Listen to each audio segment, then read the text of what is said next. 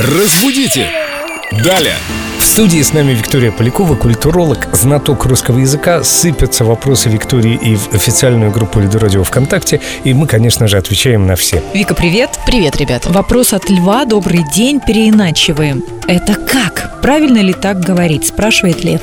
Очень часто это слово встречается в разговорной речи, но на то она и разговорная. Конечно же, это слово не литературное, а можно его заменить какими-то синонимичными словами, например, делать по-другому, или изменять, или модифицировать в конце концов. Ой, это так помпезно. Модифицируй это.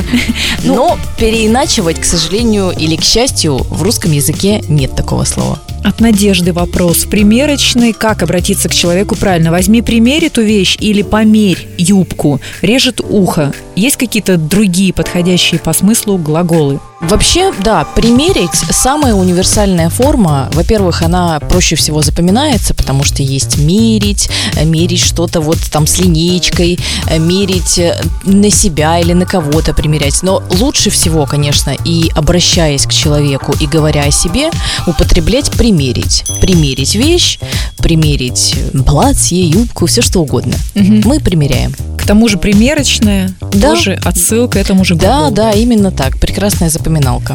Еще один вопрос. Что такое овчарня? Для собак или для овец? Интересуется Ольга Трубецкая из группы Эльдо Радио ВКонтакте.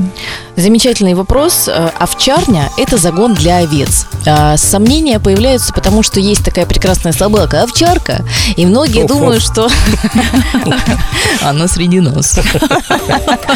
Многие думают, что овчарня, там собаки сидят. Нет, а, там есть одна пастушья собака, которая следит за овцами, как всегда. Но вообще это загон для овец. Ну, вообще, это можно сказать ты, наша овчарка, прямо как ты с нами. Присматриваешь за грамотностью русского языка.